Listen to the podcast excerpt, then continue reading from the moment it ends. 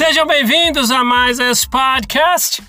E teve, teve, teve um papo que eu tava, tava batendo um papo com o pessoal. Eu tenho muitos amigos que são é, contemporâneos, que fizeram missão na mesma época que eu, que hoje não estão mais na igreja.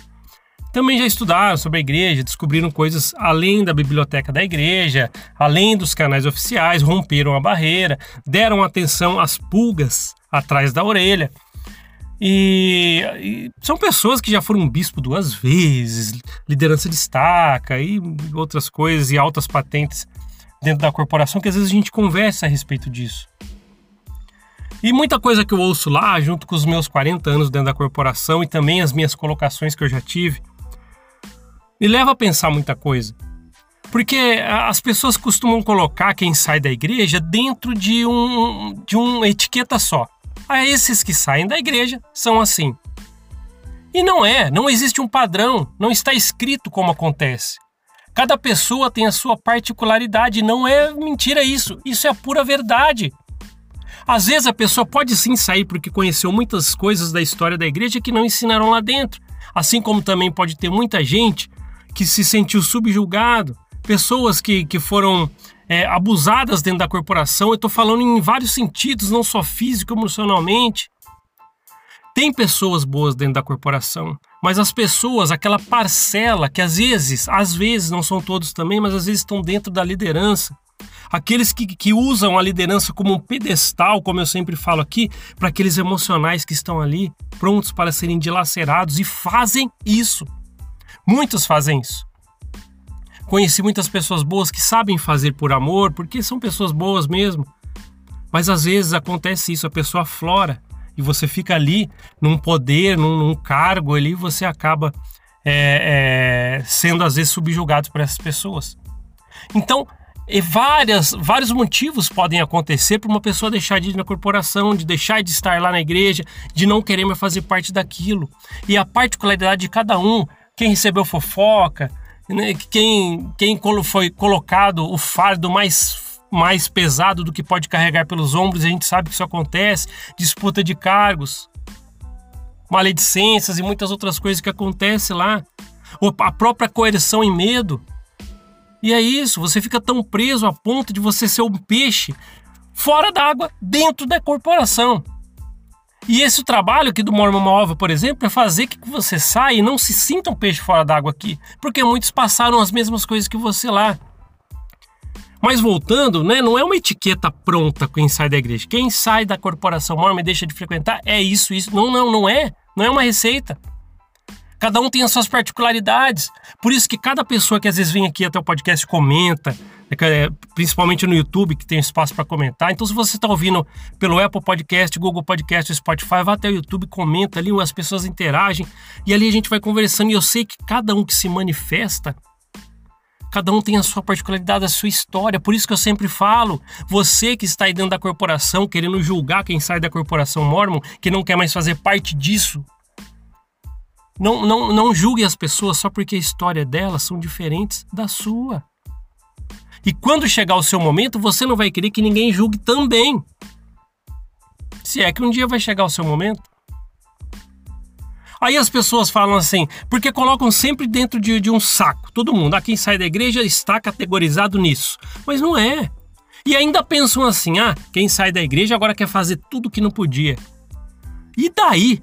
Às vezes as pessoas querem ter percepções e coisas diferentes que nunca fez ou que não conhece ainda novas percepções, mas tem pessoas que não saem para fazer tudo que você fica falando. Eu já falei a experiência aqui, eu vou repetir nesse podcast, que eu acho que é prudente nós falarmos sobre isso. Eu já falei, não lembro qual episódio para trás, aí lá no começo dos podcasts, que teve uma pessoa que me conhece muito bem, muito bem. E quando descobriu que eu estava com esse projeto Mormon Nova, mandou uma mensagem para mim nas minhas redes sociais. Me chamou lá no inbox, foi me chamar e, e, e falou: Ó, oh, preciso falar com você e tal. E eu falei: Poxa, e aí, tudo bem? Como é que você tá, meu amigo? E aí? E simplesmente a pessoa já vem com a pergunta: E aí, você parou de ir na igreja? Não tá mais frequentando? Eu falei: Não, descobri umas coisas novas. A mensagem existe aqui até hoje, tá guardadinha aqui. Eu falei: Não, já conheci coisas novas. procurei saber mais a respeito da igreja depois desses 40 anos tal, e vi que não é melhor, mas não é mais uma, uma coisa boa para mim. E a pessoa foi categórica. Ela me colocou naquela etiqueta que todo membro que tá lá com a recomendaçãozinha no bolso olha para quem sai da igreja. E ela já foi falando assim, tá? Tenho gravado essas mensagens até hoje. Ela falou assim: e aí? Então já começou a beber, a fumar, a sair com a mulherada e não sei o que tem. É complicado. É complicado eu falar isso para vocês. Porque principalmente eu que conheço a pessoa, tá? Mas não vamos falar dela aqui. Não vem ao caso.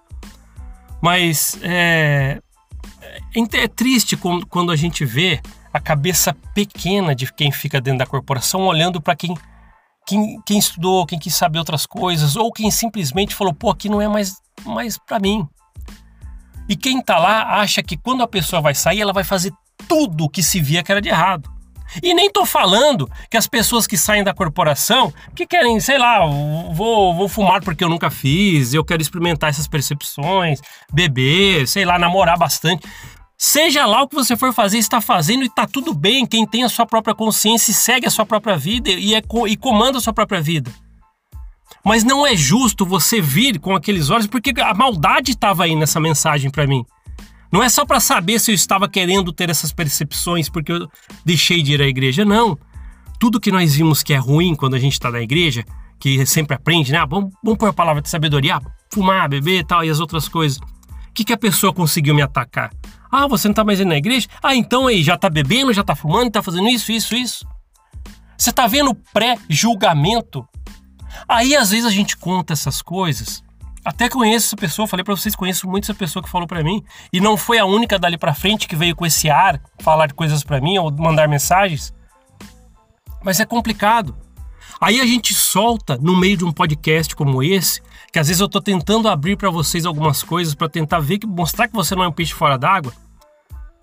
Aí eu solto sem querer a palavra, poxa, mas que coisa de canalha. Aí as pessoas falam, olha, usou a palavra canalha. Eu já falei muito sobre isso. Não é fácil falar sobre essas coisas. Principalmente, por exemplo, eu estou lembrando disso que que, que para mim, na época, porque eu estava parando de ir na igreja e tal, começando o projeto Uma Ova, vou falar, foi um pouco de choque que houve. Poxa, calma aí, por que, que eu vou fazer tudo isso que você está falando? Só porque eu deixei de ir na igreja, eu só descobri coisas novas. Eu não preciso mudar. Agora, se eu mudar, o problema é meu, eu guio minha própria vida, ninguém mais me chama numa sala para ler o manual azul ou vermelho. E é isso. E vida que segue. Mas o pré-julgamento dói. Essas coisas que colocam para você e te colocam a etiqueta. Opa, esse saiu da igreja, tá etiquetado já. E você já é um padrão que eles estipulam lá.